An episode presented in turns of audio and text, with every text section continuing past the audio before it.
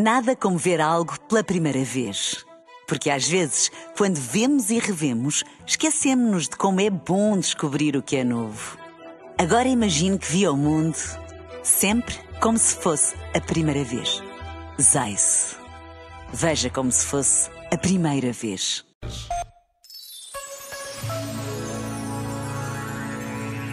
A oração dos idosos e dos avós é um dom para a Igreja, é uma riqueza, uma grande injeção de sabedoria também para toda a sociedade humana, sobretudo para aquela que está muito ocupada, muito apressada e distraída. Palavras do Papa Francisco que continuam a ecoar no coração de tantos que não esquecem como são valiosos todos os idosos.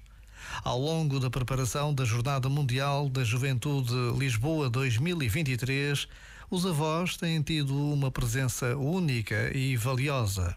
O seu compromisso de oração pela nossa jornada é a certeza de que Deus nos acompanha. Já agora, vale a pena pensar nisto. Este momento está disponível em podcast no site e na app. Nada como ver algo pela primeira vez. Porque às vezes, quando vemos e revemos, esquecemos-nos de como é bom descobrir o que é novo. Agora imagine que viu o mundo sempre como se fosse a primeira vez. Zais. Veja como se fosse a primeira vez.